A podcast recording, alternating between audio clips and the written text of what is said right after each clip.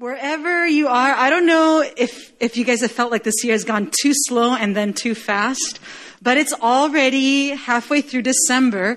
Next Sunday is Christmas Sunday already. It kind of crept up on us in many ways because it's been such an eventful year.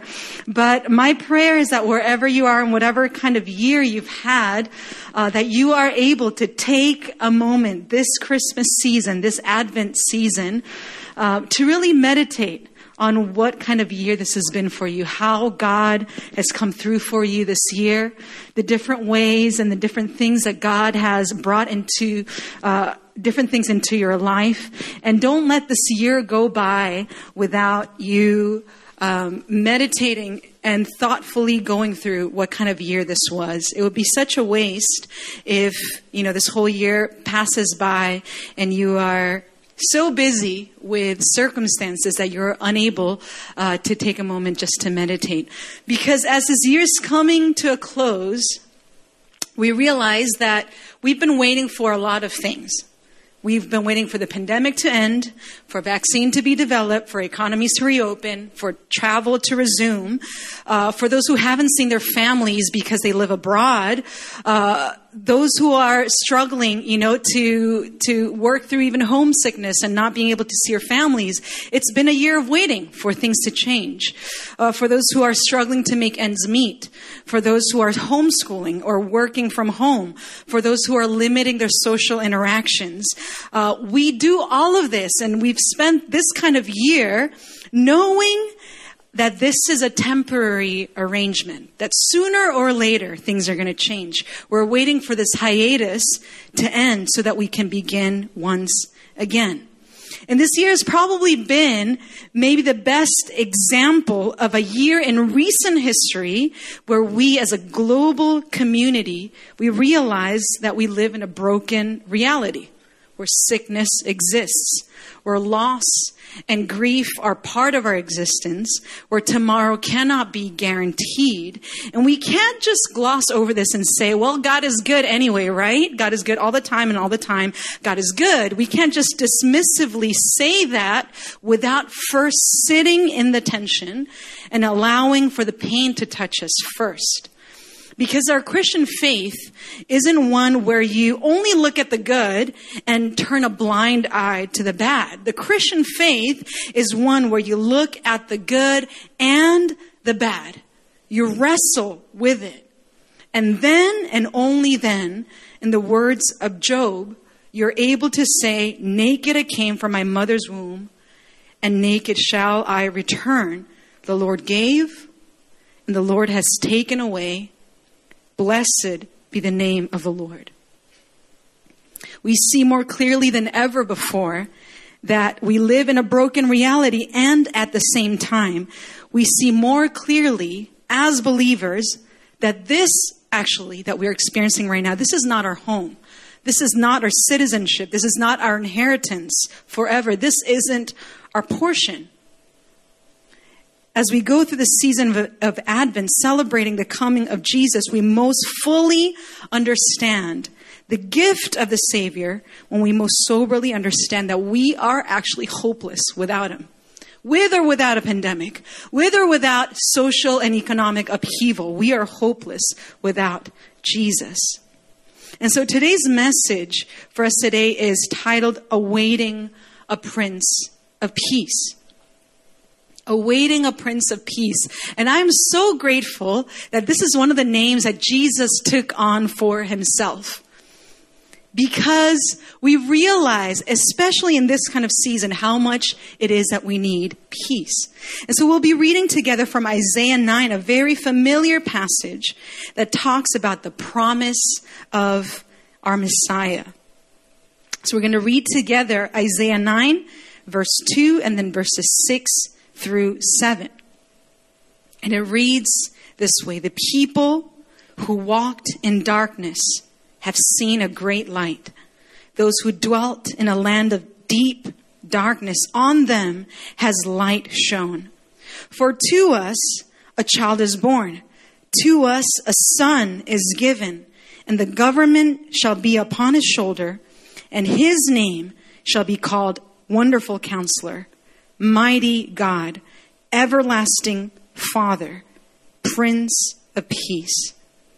Of the increase of his government and of peace, there will be no end on the throne of David and over his kingdom to establish it and to uphold it with justice and with righteousness from this time forth and forevermore.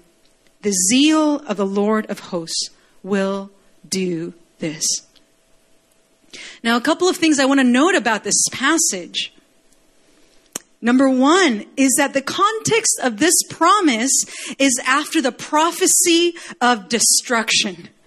This is not a Hallmark card kind of moment where you get a fuzzy, warm feeling inside. It's not a moment full of sentimentalism. It comes at the heels of a grimy, gritty passage that says that Israel will be in despair. Israel will be in darkness and hopelessness, that they will look all around them and see no signs of hope. They will look all around them and see nothing but destruction. And in that moment, the prophet Isaiah breaks in with this most unlikely and astounding promise. And second thing that we need to keep in mind about this passage is that it was prophesied 600 years before Jesus Christ ever walked on the scene. Before Jesus Christ came to us as a baby in a manger. The idea of one who is fully God and fully man was not yet conceived by the human mind. This prophecy was given 600 years before Jesus ever entered the scene, and it was full of wonder and mystery. We, as New Testament believers, we look back and we say, oh, of course, this is referring to Jesus. But for people who had yet to see Jesus Christ, it was nothing but a mysterious and awesome promise from God. And so this great hope, this great mystery reveals three different truths that holds fast to us even through the greatest of shakings. And the first is this that Jesus Christ brings peace for our eternal souls through his first coming. We have peace for our eternal souls, not temporary, not just for the year 2020, not just till we make it through this rough patch. We have peace for our eternal souls through his first coming. Sometimes we live our lives fantasizing that, man, if only this was different in my life. If only my finances were this way. If only my career turned out this way. If only my health turned out this way. If only my relationships or my family, if only these things were different, I would be at ease. I would have peace. I would live a happy life. But the truth of the matter is that even if you had it all, even if you lived your ideal life here on this earth, you'd still live with a sense of brokenness and a sense of lack. How do we know this? Today we can look at the lives of many people that we look up to. Celebrities, the rich and famous, the well respected, the venerated, and we can ask them, are you happy? The truth of the Bible reveals something very uncomfortable to our simple minds is that our lack and our brokenness is not rooted in less than ideal circumstances all around us. It's more than just skin deep. It's not just something out there is wrong. And if only my life circumstances were to change, then something inside would feel settled. It is the truth of the Bible that says that we live in a world that is broken and sinful because we ourselves are broken and sinful. It's not just something out there that is a problem, it starts from within. This is what the word calls sin nature. And sin is not just something that we do, it's not just something that we act upon. It is something deep within ourselves that we carry with us a nature that is within us that expresses itself in actually what we do. The passage that we read today, it starts with these two lines, you know, and it's, you know, the for to uh, sorry, not the first uh, passage, but in verse six, it says, "For to us a child is born." And a son is given. These two lines aren't just saying the same thing in two different ways. These two lines aren't reiterating the same thing. It's not saying a baby entered into the scene and a baby entered into the scene. It's not just saying the same things. It's actually saying two seemingly opposing truths that culminate in the incredible miracle that is the incarnation of an uncreated God. You know the difference between a child and a son? The first line means that a child, an infant, a fetus that grows inside a human womb, finally entered into the world. A child was born. But the second line means that a pre existent, all powerful, uncreated, majestic, and glorious Son who was and is and is to come, the great I am, the one who before Abraham was, he was. This Son of God was not born, he was given. He was surrendered. He was gifted. And so this is our king, a child that is born in weakness and humility, and a son that is given in powerful mercy. This one, this uncreated word that became flesh and dwelt among us, this pre existent, all powerful servant of all, is the only one who is now able to truly be our wonderful counselor, mighty God, everlasting Father and Prince of Peace. He's the only one who is able to marry and reconcile within himself, not 50% man and 50% God. We're talking about 100% the nature of God and 100% the nature of man. Fully God and fully man. Now, I've been taking recently an online course on the divinity and the humanity of Jesus in the last few weeks, and uh, the instructor actually gave us this quote from Napoleon Bonaparte. And I didn't know that this, this is one of his thoughts, but this is something that he recorded. He was somebody who was not, um, unacquainted with just how glorious and mighty a man in the full glory of his career, the full glory of his military power. He was not unaware of what it could look like. And this is what he said. Napoleon said, I know men, and I tell you that Jesus Christ is not a man. Superficial minds see a resemblance between Christ and the founders of empires and the gods of other religions. That resemblance does not exist. There is between Christianity and whatever other religions the distance of infinity. Everything in Christ astonishes me. His spirit overawes me. His will confounds me. Between him and whoever else in the world, there is no possible term of comparison. He is truly a being by himself. His ideas and his sentiments, the truth which he announces, his manner of convincing are not explained either by human organization of the nature of things. The nearer our approach, the more carefully I examine Everything is above me. Everything remains grand, of a grandeur which overpowers. His religion is a revelation from an intelligence which certainly is not that of man.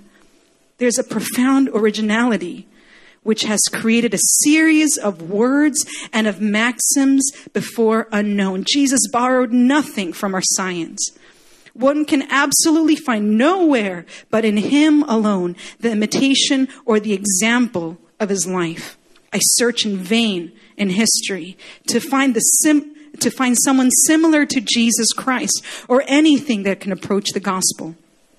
But neither history, nor humanity, nor the ages, nor nature offer me anything with which I'm able to compare it or to explain it.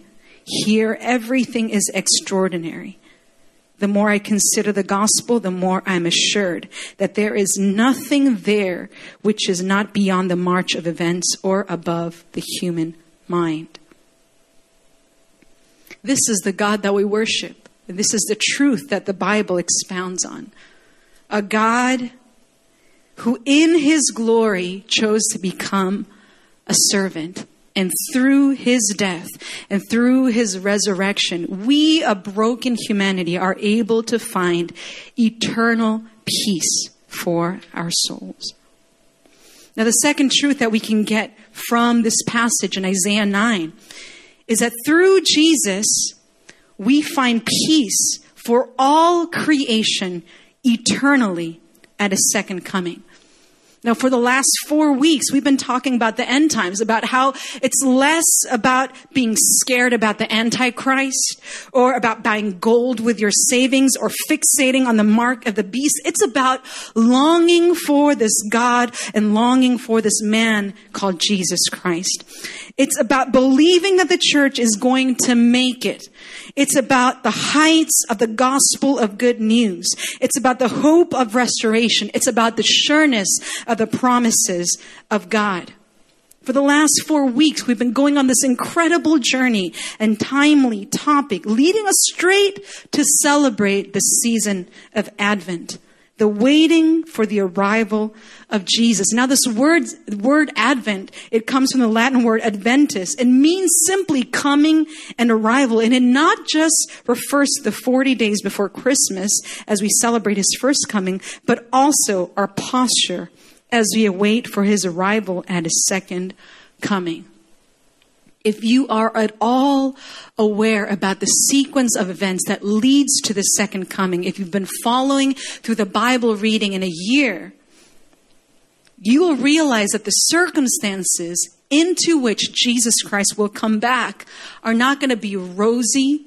They're not going to be, it's not going to be a walk in the park. We're going to be experiencing as humanity, we're going to be experiencing the hardest and most difficult times in all of history and for a war stricken people, for an oppressed and harassed and persecuted people, for a nation at war, for people who have been displaced and have become refugees, for those who long for respite and rescue and safety, this promise of a prince of peace cannot be understated. Do you realize what it means to say to a people who are going through maybe the hardest times that all of history has gone through, to look at them in the eye and say, There's one who is coming, and his name is Prince of Peace.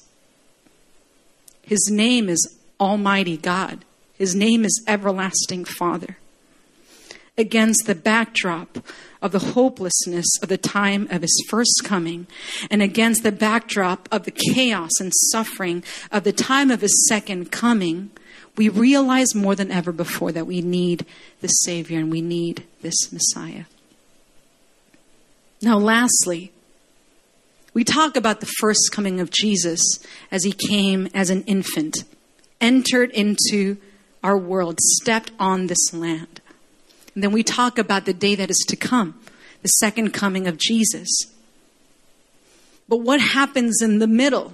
What do we do here in the waiting, in the time of the already but not yet, where we know that we are called to be here, and yet we know that we were not made for this world? What happens in the meantime?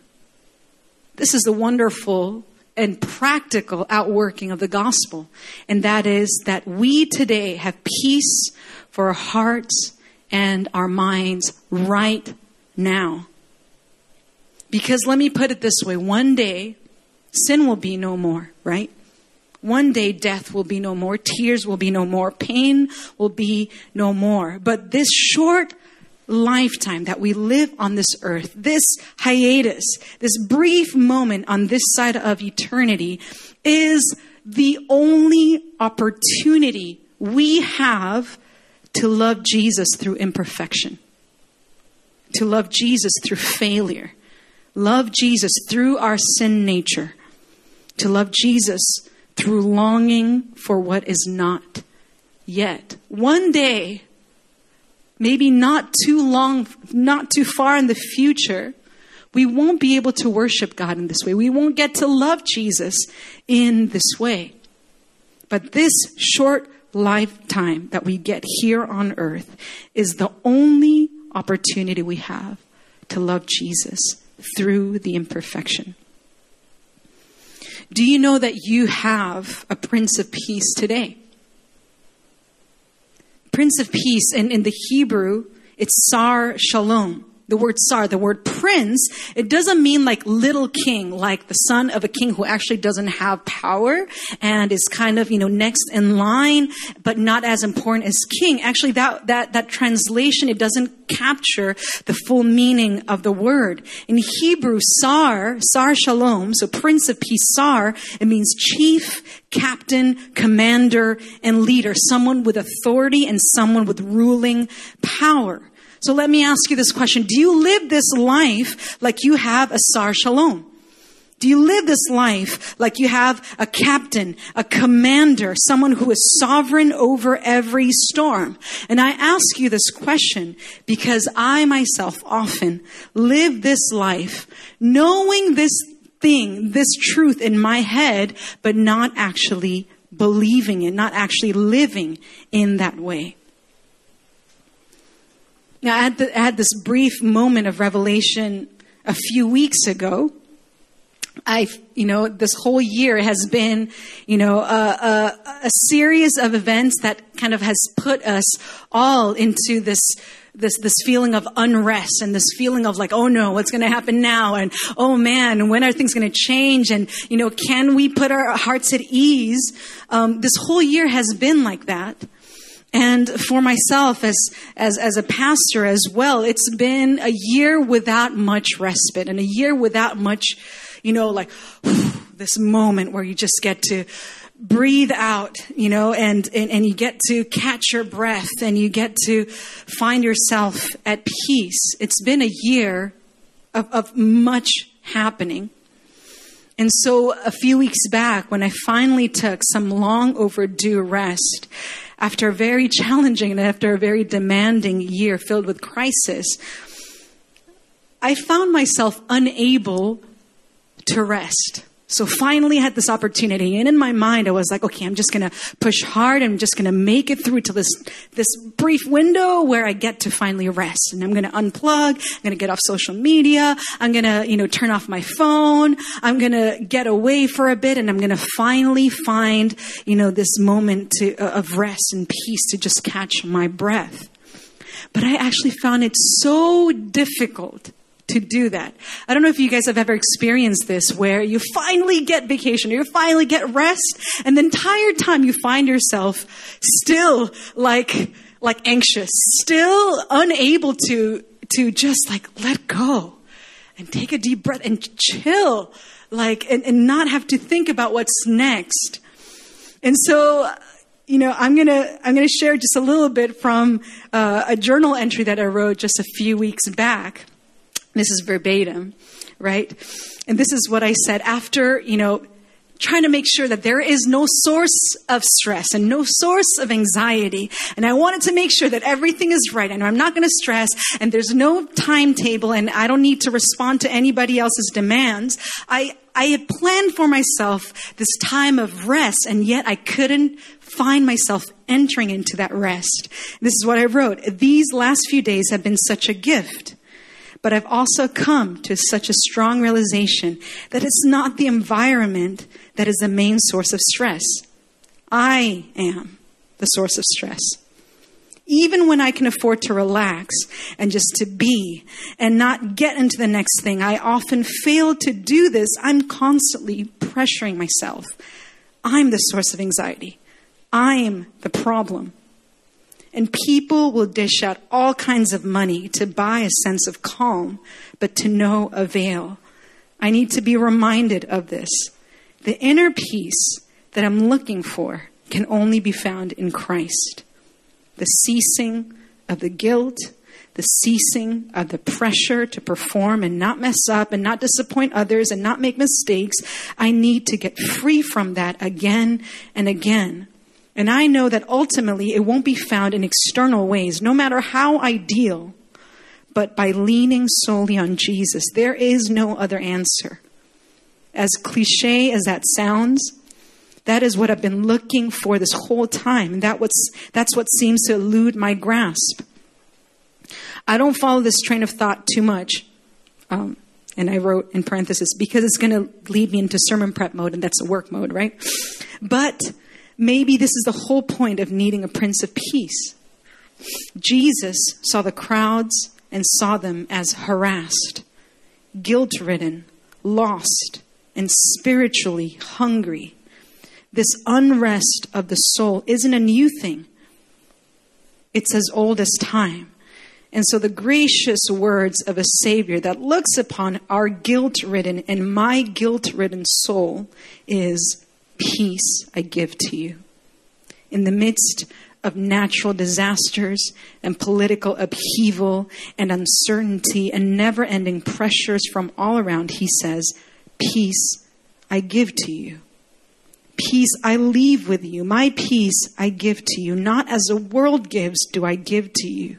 Let not your hearts be troubled, neither let them be afraid. This is a very pastor sounding journal entry, right?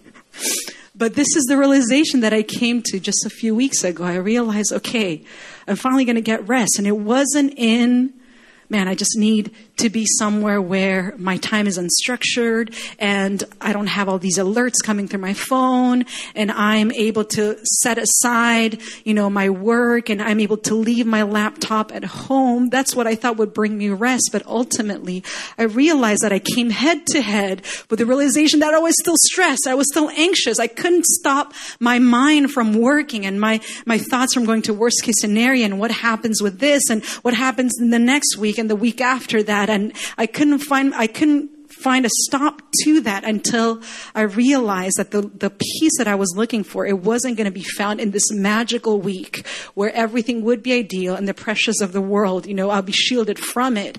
But it ultimately comes with Christ. You could have the most ideal vacation for an entire year and still come back utterly exhausted. Still come back not feeling like you got to catch your breath. And that's what happens when you don't allow Christ into that place of rest. So I will close with this. This passage that we read today from Isaiah 9, it ends with a very, very important line. After all is said and done, it isn't the righteousness of the people that will do it, it's not the deservedness of the people that will do it. It's not the merit and the proof that they turn a corner that will do it. No, it is the zeal of the Lord that will do it. He is a zealous deliverer. He is a zealous redeemer. He is zealous to heal, to comfort, to rescue, to resurrect, to take a broken and idolatrous people and make them his. The zeal of the Lord will do this. As I ask one of our priest members to come up, and I'm going to lead us into a time of prayer today, I want to ask you this question Do you know that God is zealous for you? Because sometimes when we feel insecure, or we have certain experiences in our lives with our own authority figures or our own fathers or our own mothers, sometimes when we've experienced over and over again disappointments in this life that get ingrained into our minds, we start believing that we're not cared for. Not really. You know, we start believing that we are maybe at best tolerated but not cared for, not fought for, not treasured, not celebrated, forgiven, doted over, not fully known and fully loved. When we experience disappointment in this life over and over again, we begin to believe that this is a truth not just of our earthly fathers, not just of these earthly authority figures, but also by God. Begin to, we begin to project these things onto God we begin to think and suspect that he is just sitting back waiting to see how we'll perform. He'd grudgingly allow me to sit in his presence, but one strike and I'm out. I'm not fully I'm not fully loved and accepted, and he's not fully invested in my life. And I bore him with my with details of my struggles and I bore him with my sin over and over again. This is what we begin to believe about God. But the coming of Jesus proclaims something very different, and that is that God is zealous for you. God is burning with passion, consumed with desire, moved into action, and rushing towards you. When you feel overlooked, when you feel neglected, when you feel abandoned and isolated, it is the act of a zealous God that reminds us that He was the one who dreamed up the incarnation, the birth of a child, the giving of a son. It is the humility and mercy of a zealous God that we see in His first coming, securing eternal peace for our souls.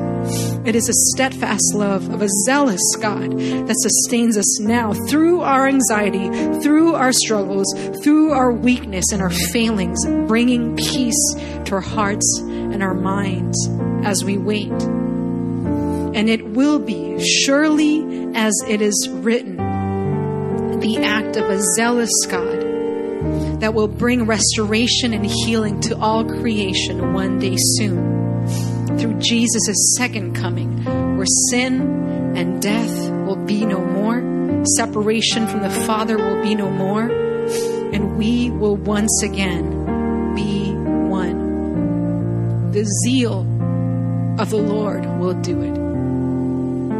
This Advent season, and the celebration of Christmas is not about sentimentalism. It's about God's zeal for you and for me, God's zeal for his people of Israel. God's zeal for the nations to know a light breaking through the darkness. God's zeal making a way through the impossible to rescue a people without hope. This is the good news of the coming of Christ. This is what Advent is about. Knowing that He is for us and that He is with us. God, Emmanuel, God with us. That is His name not just at his first coming when he stepped here on this earth, and not just at his second coming when he comes once again, in the middle, in the waiting, in the interim as well. He is with us right now. He sees our circumstances. He sees the challenges and the brokenness and the sin and the turning back again. He sees all of it and he declares that he is God, Emmanuel, a God who is with us.